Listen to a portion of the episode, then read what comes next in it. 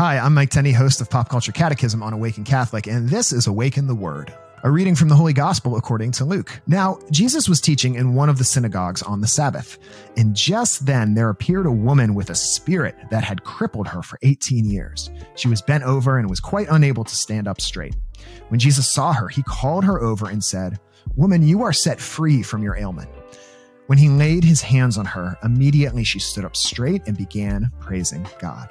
But the leader of the synagogue, indignant because Jesus had cured on the Sabbath, kept saying to the crowd, There are six days on which work ought to be done. Come on those days and be cured, and not on the Sabbath day. But the Lord answered him and said, You hypocrites, does not each of you on the Sabbath untie his ox or his donkey from the manger and lead it away to give it water? And ought not this woman, a daughter of Abraham, whom Satan has bound for 18 long years, be set free from this bondage on the Sabbath day?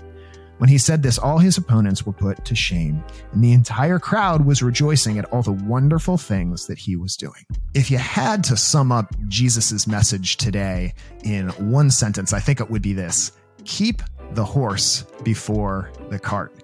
Make sure our religious priorities are in order. Jesus heals this woman who's been crippled for 18 years. That's amazing. That's a miracle. And all this synagogue official can worry about is is a technicality that he did it on the wrong day. And Jesus is frequently criticizing the scribes and the Pharisees and the, the lawyers and the Sadducees for this sort of rigorism, where he's saying, look, you have this ritual worship and that can be beautiful. That can be very beautiful, as paying special attention to how you worship God. But remember what it's all about. It's all about mercy and compassion and love.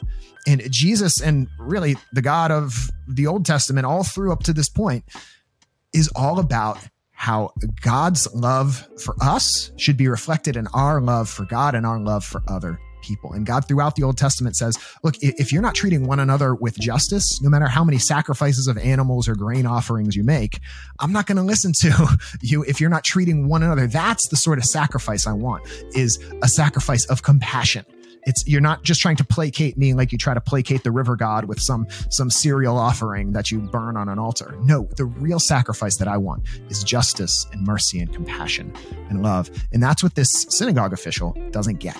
So let us have great humility and pay great attention to the things that we obsess about and think are really important. Let's make sure they really are God's priorities. And if we find ourselves in a place where this woman is, where it's a place of suffering, let us patiently wait for God to deliver us.